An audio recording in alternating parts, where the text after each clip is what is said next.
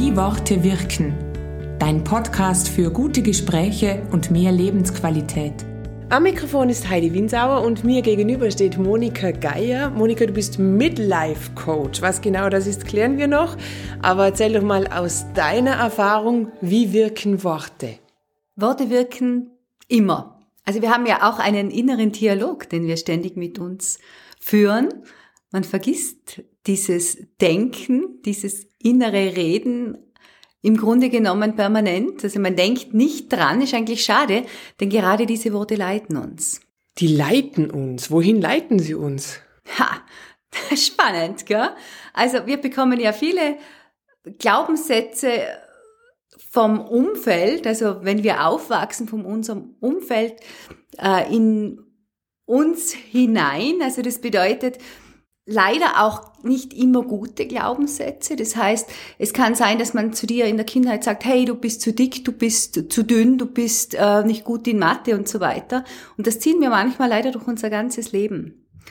Und diese Glaubenssätze können wir aber gut hinterfragen. Das heißt, ähm, man könnte mal in sich hineinfühlen und überlegen, wenn eine Situation nicht so gut läuft, was denke ich da? Mhm. Was denke ich da? Das heißt, da kommen wir schon ein bisschen dem nahe, was du beruflich machst, mit Life Coach. Was genau muss ich mir darunter vorstellen? Ja, also meine Kunden sind meistens so um die 50 die haben so das Gröbste schon hinter sich, also das im Außen das äh, Schaffen. Also sie haben meistens schon ähm, eine Familie oder Kinder sind groß und da kommt dann so eine ganz besondere Zeit, denn man hat wieder Zeit für sich. Man kann vielleicht, wenn man das will, das Leben nochmal neu ausrichten, nochmal schauen, was tut mir gut, was passt zu mir, was wünsche ich mir noch. Also gerade ab um die 50 denke ich, ist das wirklich schön, dass man da nochmal sagen kann, hey, ich habe noch das halbe Leben vor mir. Und kann das wirklich so gestalten, wie ich mir das wünsche, mit meiner Partnerin oder mit meinem Partner. Und ähm, da gibt's ja ganz eine, eine tolle Studie von Retzer, der sagt, dass das Leben so bis 80, dass da die Lebenszufriedenheit zunimmt. Ich finde das wunderbar, dass man viel mehr Lebenszufriedenheit haben kann wie mit 50, mit mhm. 70, 75 noch. Wie begründet er das? Ja, er sagt, dass einfach da das mehr nach innen geht. Also so vor 50, wenn wir noch vieles schaffen müssen, also wenn wir noch Haus bauen oder eine Wohnung kaufen oder im Beruf äh, was leisten müssen oder uns hocharbeiten, dann haben wir gar nicht die Zeit dazu, nach innen zu schauen. Und später dann, wenn mal vieles erledigt ist, sagen wir dann, hey, was tut mir eigentlich gut? Was, was möchte ich? Wo will ich noch hin? Weil du gesagt hast, später dann. Das heißt für mich, da habe ich dann schon sehr viel an Gewohnheit mir antrainiert. Und wenn ich mir meine Erfahrung, wenn ich mir was angewöhnt habe, dann fällt es schwer, was Neues mir anzugewöhnen. Kommt da der Begriff Coach, also Midlife Coach von dir her, dass du die Menschen quasi dazu bringst, dass sie was Neues anders machen? Ja, wir haben alle Programme. In uns laufen Programme ab, die haben wir uns angewöhnt. Teilweise sind es Bewältigungsstrategien, wo wir Situationen bewältigt haben. Diese Programme haben sich bewährt und die wenden wir unbewusst immer wieder an. Es kann natürlich sein, dass ab einem gewissen Alter, wenn sich die Lebenssituation ändert, diese Programme nicht mehr ganz stimmig sind und uns teilweise im Weg stehen. Das ist wie in der Pubertät. In der Pubertät, wenn du dann erwachsen wirst, stimmt auf einmal vieles nicht mehr. Gar nichts mehr. Gar nichts mehr. Und genauso, genauso kann es dann sein, wenn du so von diesem äh, Dinge schaffen und Dinge bewältigen plötzlich äh, in eine Situation kommst. Also ich, ich würde es mit der Pubertät vergleichen. Das Spannende bei der Pubertät ist ja, dass für die, die, also das Pubertier sagt man ja immer, oder? Also der, der junge Mensch hat das Gefühl, alle spinnen und ja. werden nicht verstanden. Und die anderen, also die Erwachsenen, haben ja auch das Gefühl, das Mädel, der Bub spinnt komplett, versteht mich nicht. Und du sagst jetzt, das geht Menschen in der Mitte ihres Lebens auch so oder sehr ähnlich? Ähnlich, ja. Ich habe viele, viele meiner Kunden natürlich, die in dem Alter sind und, und die sagen, hey, ich will jetzt einfach nochmal schauen im Job, ist das das Richtige für mich? Letztens hatte ich einen Kunden und der gesagt, ich weiß nicht, vielleicht will ich äh, zurück und will nicht mehr äh, Führungskraft sein. Und hat es nochmal genau angeschaut, mit seinen Bedürfnissen verglichen. Es war dann äh, eine ganz coole Erfahrung. Er hat dann auch festgestellt, hey, da ist vieles da, das muss ich ja gar nicht so machen und hat viel mehr Leichtigkeit dadurch in sein Leben gebracht. Einfach das mal ein bisschen hinterfragt. Muss ich das tun? Ist das noch richtig für mich? Stimmt das für mich noch? Mhm. Und da setzen die Worte ein. Natürlich. Bei jedem Ablauf in deinem Leben hast du einen inneren Dialog.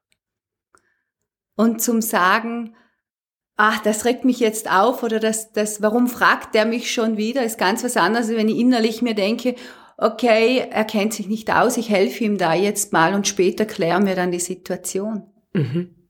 Also sich der Worte bewusst zu sein, die innen ablaufen, dem Worte werden Taten und Handlungen. Dieses berühmte, man erntet, was man sät. Ja, wie beim Gärtnern. So ist es. Wie muss ich mir das vorstellen, die Arbeit mit den Menschen, die zu dir kommen, als Midlife Coach. Also die haben jetzt vier, fünf Jahrzehnte gelebt, wahrscheinlich recht gut, weil sonst würden ja. sie sich das ja nicht leisten, weil man, das ist ja keine Gratisveranstaltung, da muss man ja Geld investieren für einen Midlife Coach. Also irgendwas haben die schon richtig gemacht. Und jetzt kommen die und sagen, hä, irgendwas passt nicht. Hä. So, und wie muss ich mir das jetzt vorstellen? Vielleicht ein bisschen wie Gartenarbeit. Okay.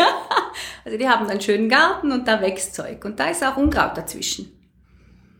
Und dieses Unkraut mal auszuzupfen und zum sagen, das passt mir nicht mehr und vielleicht mal was anderes einzusetzen, im Sinne von andere Gedanken einzusetzen, dass vielleicht in diesem Eck blaue Blumen wachsen, weil ich habe mir schon immer blaue Blumen gewünscht.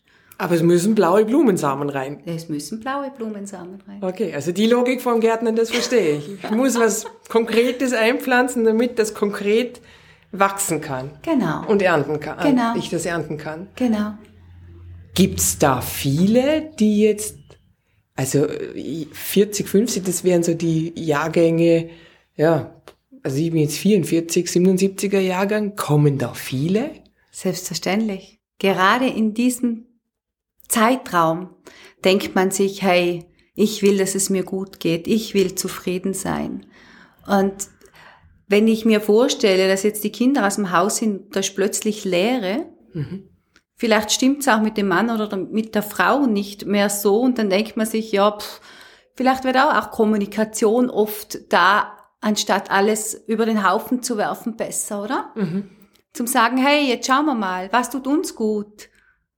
Um dein Gärtnerbild aufzugreifen, also im Gärtnern muss man ja hin und wieder die Pflanze an einen neuen Platz setzen, damit quasi der Boden nicht ausgelaugt ist. Also müsste sich ja Ehepaar nicht zwangsläufig trennen, genau. sondern könnte einfach mal neue Bodenanalyse machen oder neue, neuer Dünger dazu. Ja, geben. vielleicht braucht es ein bisschen Dünger, vielleicht, ja. vielleicht braucht es ähm, mehr Sonne. Mhm. Vielleicht sagt man, hey, und jetzt haben wir wieder Zeit, gemeinsam in den Urlaub zu fahren, Dinge zu planen. Mhm. Echt reden Leute so wenig miteinander? Ist das deine Erfahrung? Oder halt die, die zu dir kommen? Das ist die Erfahrung. Dass man, also Kommunikation heißt ja nicht, hol mir den, äh, bring mir den Kaffee oder hol mir äh, so quasi das Bier. Was tun wir heute? Was tun wir heute? Sondern wirklich, hey, wie geht's dir heute? Mhm. Also mal das zu hinterfragen. Okay. Und vielleicht wirklich fragen, bist du glücklich? Voll eine mutige Frage. Sehr Was tun wir mit dem Ergebnis? Ja. Sehr mutig. Stellen sich die Leute, deine Kundinnen, Kunden diese Frage? Wie geht's mir? Was macht mich glücklich? Oder ist das eine neue Frage, die sie so noch nie beantwortet haben? Ja, jeder will ja glücklich sein. Also sie stellen sich schon die Frage, hey, ja, es will auch jeder ja, sportlich sein und keiner mag ja, ja, die genau. also Sport. Etwas kennen heißt nur lange nicht das Können. Ja. Sie sind oft überrascht, wie einfach es eigentlich ist. Mhm. Also wie einfach es ist, auf jemanden zuzugehen und mal was zu hinterfragen. Und oft kommt man ja dann drauf, hey, er will ja eigentlich das Gleiche, wie ich will. Und ist dann schon schön, wieder gemeinsame Ziele zu finden. Also es geht auch darum, dass sie dann wieder gemeinsam etwas haben, weil wenn anderes wegfällt, dann ist gut, wenn man was findet, das wieder gemeinsam einen in eine Richtung zieht. Ich meine, ich bin jetzt kein direkter Paartherapeut, muss ich sagen. Muss man nicht immer. Aber ich merke doch, dass, dass diese Kommunikation, das ist Miteinander reden, diese Wertschätzung, die ich dann dem Partner entgegenbringe, indem ich mhm. Dinge äh, ernsthaft hinterfrage, schon schön ist. Da bin ich, jetzt komme ich schon wieder auf das Bild zurück. Es ist ja nicht jeder ein, ein studierter Gärtner oder Landschaftsarchitekt und doch mit ein bisschen am Hausverstand kann ich einen schönen Garten mir erarbeiten. Muss es halt tun und, und mhm. ein bisschen unter Anleitung. Also jetzt Tomaten im, im Herbst aussetzen wird schwierig, da was zu ja. ernten. Und genauso wird es wahrscheinlich auch mit, mit äh, wie sagst du, Zielen oder Gedankenmustern sein. Muss ich halt auch ein bisschen ein Fachwissen dazu mitbringen. Ja, es geht schon darum, dass man sich die eigenen Bedürfnisse einmal oh, überlegt. Sagt, was will ich wirklich? Mhm. Was tut mir gut? Was macht mir Freude? Das heißt, das macht ein Life-Coach, du stellst die Fragen und ordnest Gedanken oder was machst du da? Ähm, zuerst hinterfragen wir als, als Coach mal, wo etwas nicht stimmt. Mhm. Was ist das Problem? Es gibt ja meistens ein Problem, das den Kunden am meisten stört. Es kommen zwar andere noch dazu, aber so das wichtigste Problem mal herauszufinden, hey, was ist da? An was willst du arbeiten? Was funktioniert nicht? Dann gibt's meistens eine Situation, wo man sagt, hey, an der Situation können wir mal einfach und leicht Techniken üben. Und diese Techniken sind meistens auf viele andere Situationen ja umzulegen. Ja, was ist so eine Technik? Ähm, zum Beispiel geht's darum, dass, dass es ein Hindernis gibt. Also eine, eine Person, die geht nicht gern auf Partys. Also da habe ich diese liebe Anna, die war bei mir ähm, Kundin und die sagt, Partys war, mag ich gar nicht, da bin ich allein.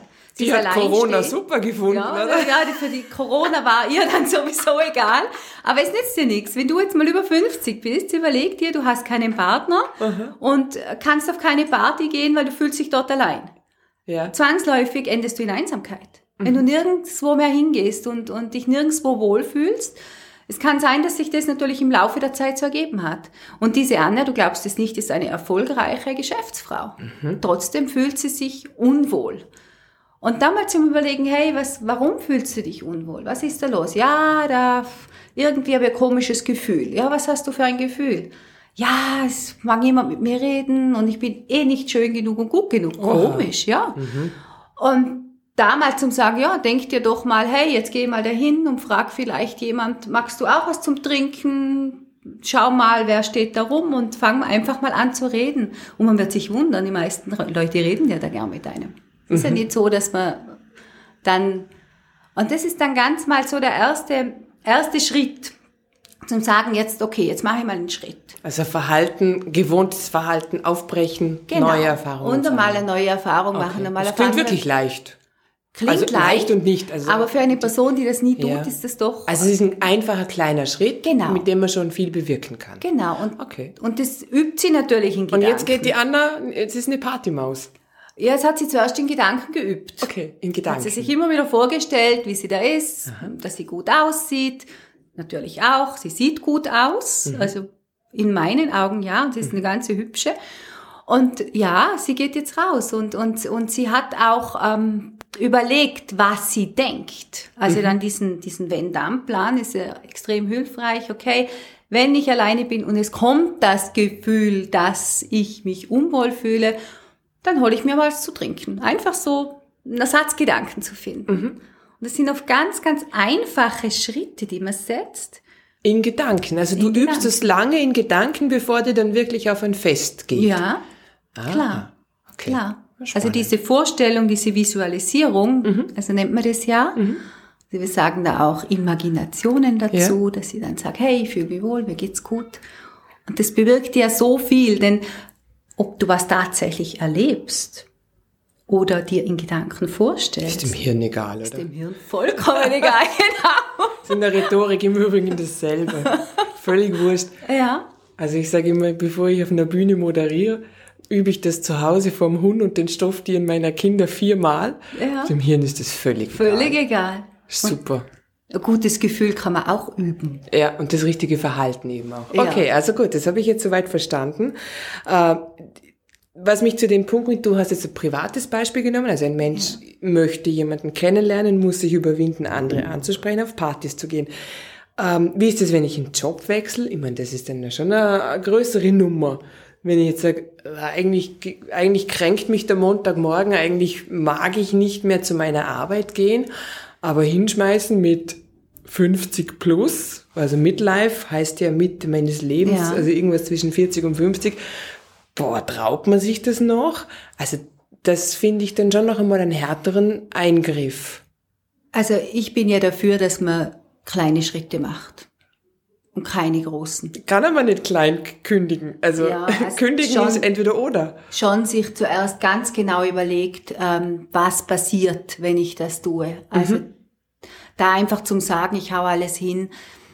Da gibt's zwar schon viele, die sagen, hey, hau alles hin, lass es sein. Vertrau dem Leben, Vertrau es dem, wird schon was kommen. Bin ich nicht dafür. Also ich bin dafür, dass man Träume und Ziele haben soll und die dann schrittweise planen. Also schon einen Plan erstellen soll, was passiert dann. Mhm. Also gleich wie ich dann so gefühlsmäßig sage, daheim ist alles äh, ein Chaos, ich hau jetzt ab, ich hab, ich mag jetzt nicht mehr, das ist ja dann nicht die Lösung. Mhm. Sondern man sollte schon kleine Schritte machen und mal schauen, hey, was kann sich daraus ergeben?